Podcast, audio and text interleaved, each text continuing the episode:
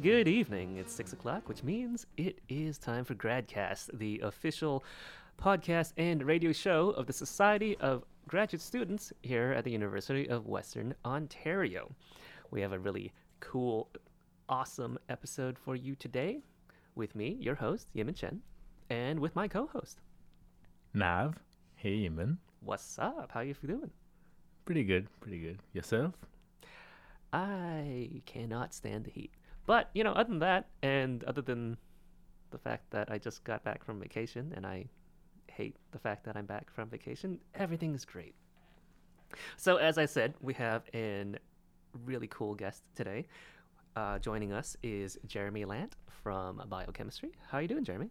Uh, very well, thank you. Awesome. Thanks for having me today. Oh, it is our pleasure. And you're in sort of an interesting position in your graduate studies right now. You're you're sort of making the transition from a master's program into the PhD.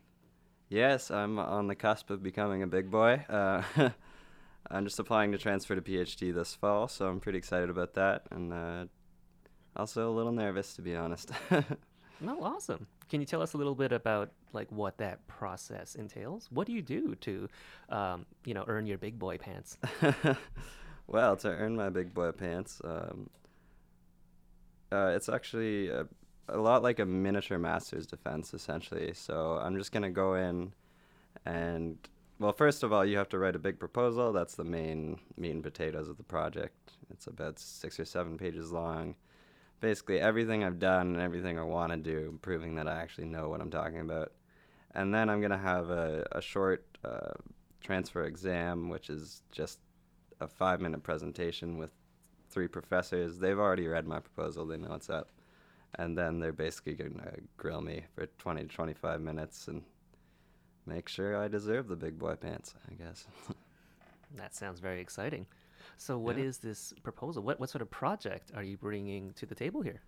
Well, uh, it's a many faceted project, but uh, we work a lot on understanding the genetic code and how we can modify the genetic code and how it can be misinterpreted or exploited to solve biological problems or better understand diseases. All right. So you're looking at how things work in the cell and how things, you know, might not work properly. Broadly Yeah. speaking. And so it, it, there's a lot of different um, aspects of it, but uh, it all comes down to basically the genetic code Mm-hmm. and how it's actually read. So you can sort of think of the genetic code as like a blueprint, and then from that blueprint, uh, the cell is going to print off little copies of instructions. So that's like the RNA, okay? And then uh, you have an assembly line that's going to take those instructions in and it's going to build them into a protein. And that's actually the functioning unit in the cell. Proteins can take all different shapes and sizes and do all kinds of different things. Okay. But- so, like, DNA is a blueprint that tells sort of your cell and your body how to function.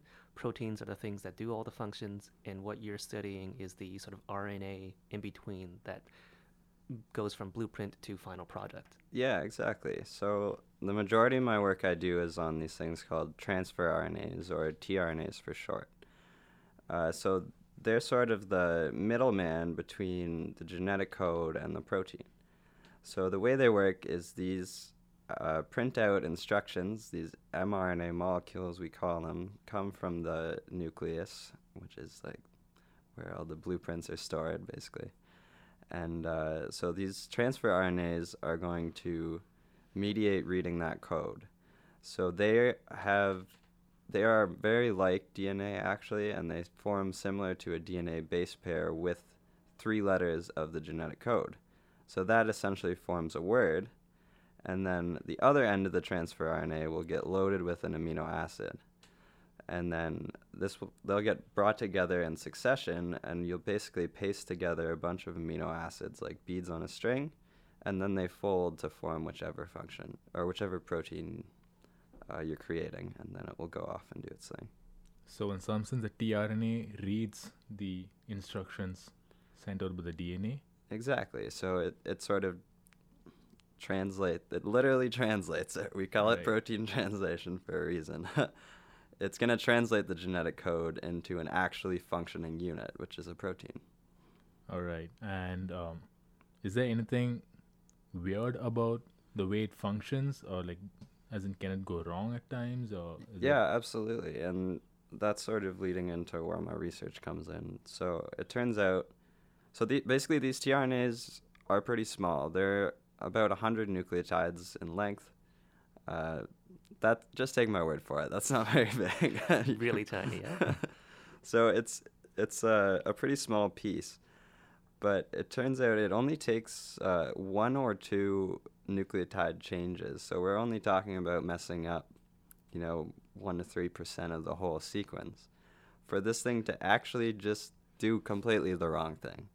So it's still gonna either it's going to read the uh, blueprint wrong, or it's going to bring in the wrong amino acid. So there's sort of two ways it can mess things up. like But the- either on the input or the output? it would go exactly. So And these uh, are very tiny machines of some sort. yeah, so they're Like just small RNA molecules. They're actually very similar to DNA, but they're Mm. folded up in this uh, structure that actually looks a little bit like a clover leaf. And that's what's going to be brought into the ribosome and bring in either the right or wrong amino acid to either the right or wrong codon. And a codon is essentially like a word of DNA. So if the tRNA doesn't work fine, you get the wrong word. Yeah, and uh, that's what we're beginning to investigate. So it was really interesting. Our collaborators were doing work in yeast, and uh, they basically made a mutation in a gene which completely knocks out the function of the protein. Okay, so it causes the wrong amino acid to get in. That protein doesn't work anymore. The yeast can barely survive because it's a really important protein for them. But it turned out uh, the yeast found a way around this by mutating a tRNA and causing misreading of that codon all across the cell. So at about 5%, they're completely misinterpreting that one word of their genome. It's like if you had a book and five times you read the word the wrong as like t and it just it still made sense to you. So the cell what it you know it was willing to undergo that significant um, screw up in its way of reading the genetic code just for the sake of repressing this gene mutation. So Mm. So, sort of like in a way, scientists have introduced a sort of error into the yeast genome and then caused the yeast to sort of function poorly. yeah, And then the yeast developed its like an error to suppress that initial error exactly. in order to resume, you know, sort of more normal function. Yeah. Neat. So two wrongs basically made a right exactly. in this case. yeah. Um, so another analogy I like to make is if you don't like your, what you're reading, just throw out your glasses. Oh wow. um, yeah, but it was really interesting. We actually took that tRNA and put the same mutations in a human tRNA, and I'm really excited. I just got my first uh, first author publication out of this, but uh, it actually caused the same effect in human cells. Believe it or not, about five percent of it was a a proline codon. A proline is an amino acid. Five percent of proline codons were mistranslated, and in human cells it was almost more interesting because we had to stress them out and sort of put them in a depleted media so that they're really struggling to get by and then the mistranslation started happening.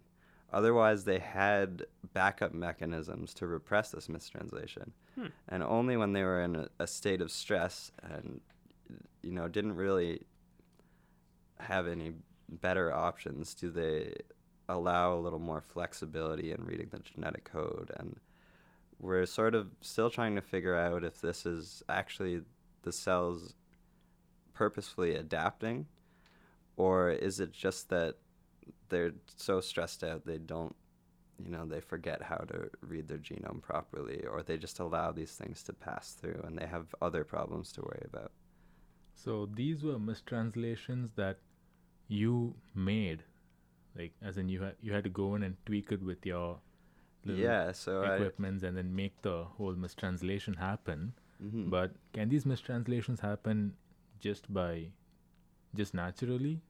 Well, that's a, a major thing we're hoping to find out. So, up until now, uh, a tRNA causing mistranslation in human cells has not been observed before. But other mistranslation events have. And usually, those would be the proteins which actually load amino acids on tRNA will load the wrong ones. Okay. But in the case of actually a tRNA mutation just naturally causing mistranslation, we haven't been able to see that until I tried expressing that yeast tRNA Mm-hmm. in the humans. So now we're applying for a grant uh, and working with a big gene sequencing lab to look through the human genome and see if we can find any patients that have tRNA mutations that actually correlate with the disease. And uh, what we're really hoping to find is a similar case to that study in yeast, where we can find patients that you know have a mistranslating tRNA that actually improves their outcome for a disease, because just some single mutation has happened in a really important gene, and as if it can mess up that codon just enough to restore function of that gene to enough that it needs without messing up the whole proteome, maybe you can have a better disease outcome.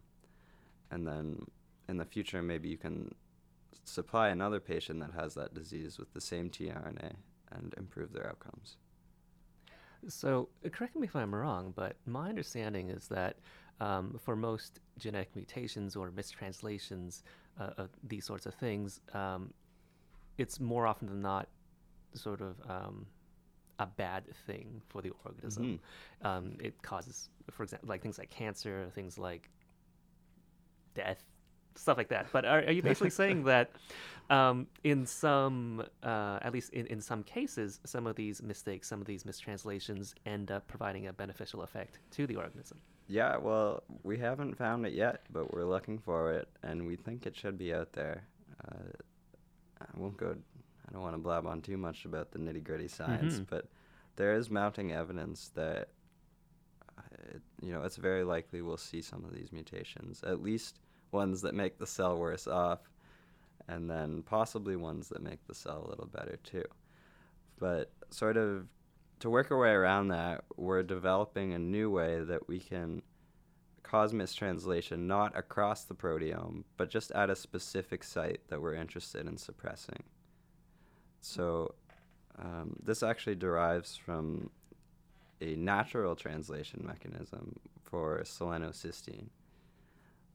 Uh, Okay, well, so for starters, could you um, define for us what is a protein? Was is that the word you were Sorry? using? A protein, proteome? Oh, what you were sorry. Yeah. Um, when I say proteome, it just means the whole collection of proteins in the cell. Okay. So if we say there's mistranslation across the proteome, that means at every instance of that codon or that word of DNA. Whereas with our new system we're developing that's derived from selenocysteine translation, we hope that we're going to be able to, uh, to keep with the previous analogy, flip to a specific page and change one, the meaning of one word rather than change that word's meaning throughout the book. Okay, and so selenocysteine is one of these amino acids that you're targeting as a potential um, site of, for modification. Um, well, yeah, sort of. So Yeah. uh, the selenocysteine translation mechanism is really the value here, because it has a context-dependent mechanism. So when it gets translated, it's not like other amino acids where the same word always says selenocysteine. Okay. It actually repurposes the word stop.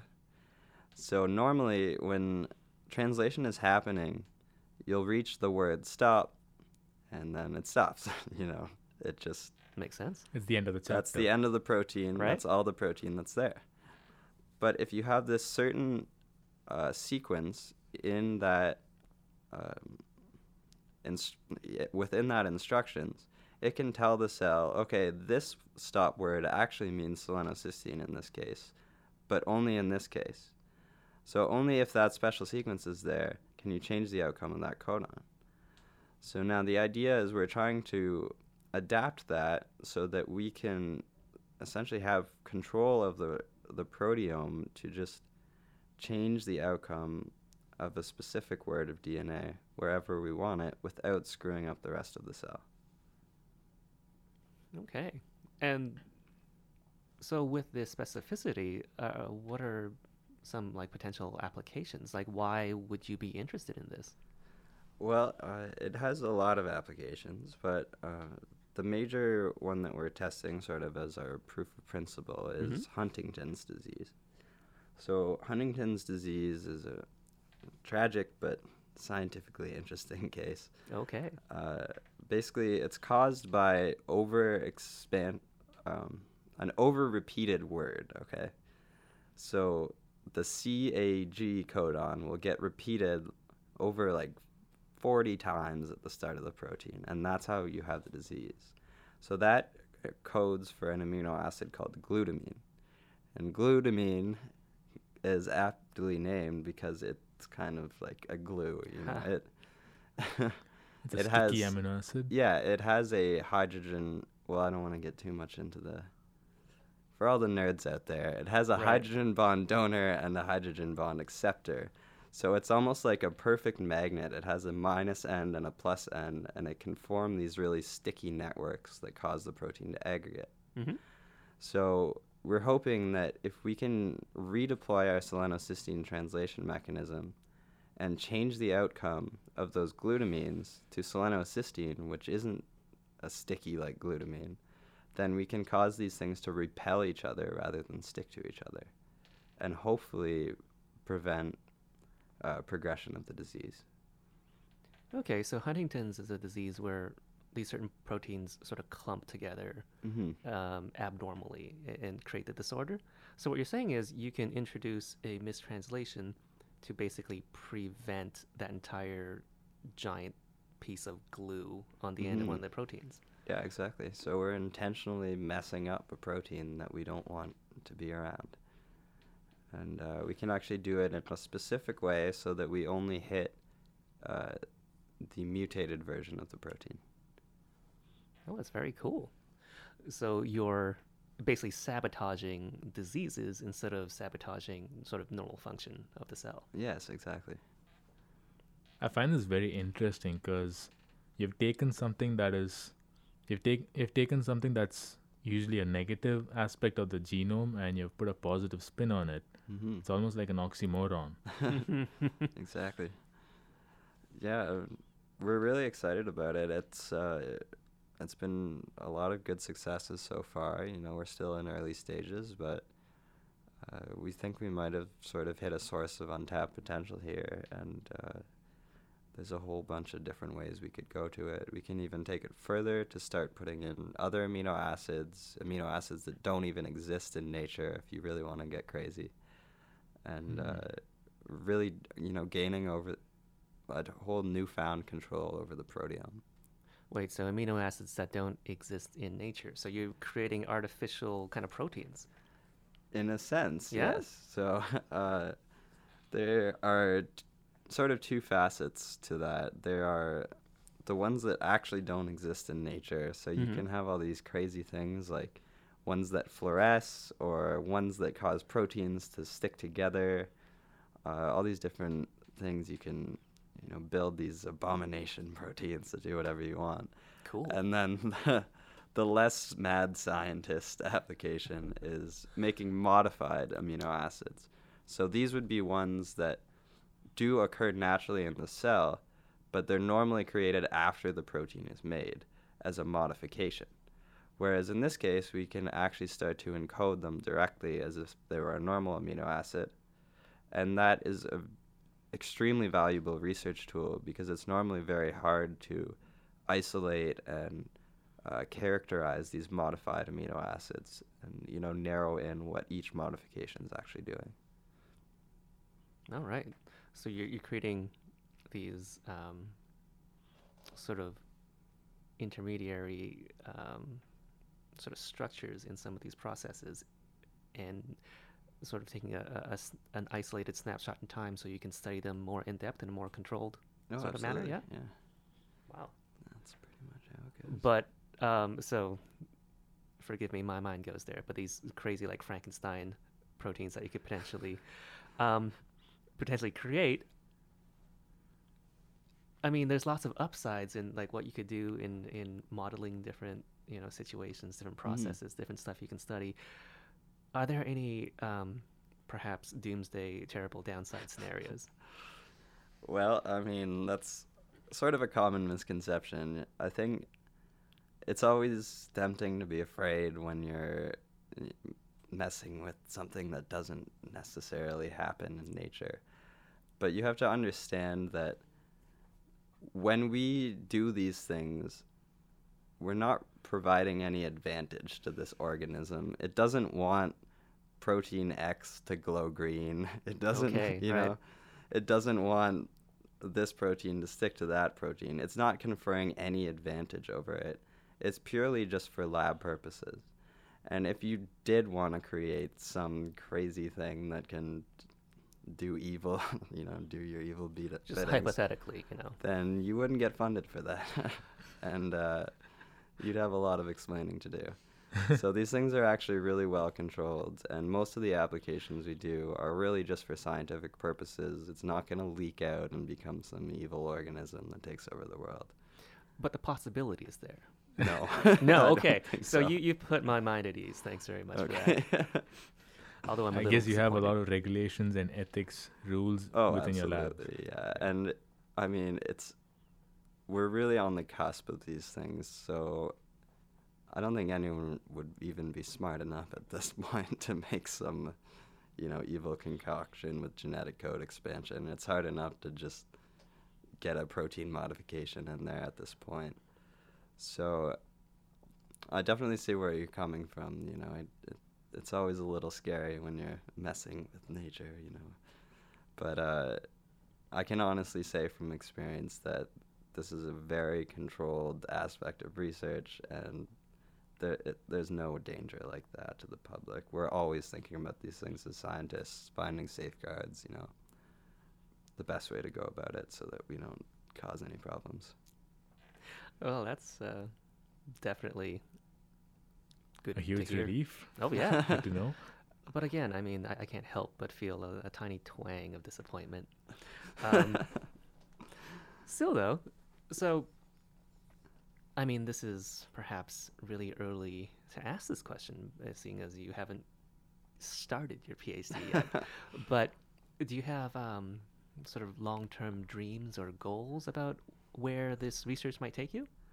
um, oh man, it's Not a mad say. scientist sort of Uh, thing going on, right? Yeah, I guess uh, I'll see where it goes. I don't know. I'd always been interested in ending up in academia as a Mhm. professor, or you know, if there's something that could be profitable, maybe start a company off of it. But uh, there are just endless applications for this. You're, con- you know, you're controlling a, the basic making of protein, so you know the limit is whatever you can think of. So I guess So can't really give a very specific answer, but uh, it's always something I'm thinking about. There's tons of science to be done. I'm really excited about it. So is this what drew you to this area of research in the first place? Uh, partly, I've always been really interested in this emerging field of synthetic biology, uh, uh, I think it's really gonna blow up. You know, I always say it's kind of like being a computer scientist in the '80s. We're on Cool. the cusp of a real explosion of research, and you know, maybe there won't be as much money as computers to be made, but uh, there's gonna be a lot of really exciting discoveries already happening and coming out in the next decade or two. Right, but then again, hopefully they not, might not be the equivalent of the dot com dot com bubble. Yeah, implosion as well. But I mean, you you saw all the hype about CRISPR-Cas9. That's a good example. So those kinds of things are uh, really starting to take off these days. So like anything is possible. You're only constrained by your imagination, but maybe the practicality of it is several steps behind. Yes, it's much slower to develop than an app or something. you need to do a few years of wet lab research, and that's another thing for uh, arguing against the mad scientist theory. Is it's really hard to do these things, and it takes time and money.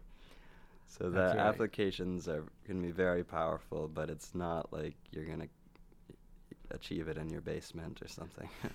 It's like the E equals MC squared of Einstein's, and it took so many years for the Yeah. atom bomb to develop. right. Oh, So yeah, there, no. there's there's I was like, several where is he going steps with in this? between. Yeah. Is this a Mhm. compliment or is he? All right. Well, so we're coming up to the end of our time here. Uh, thank you very much for coming here and talking to us tonight, Jeremy.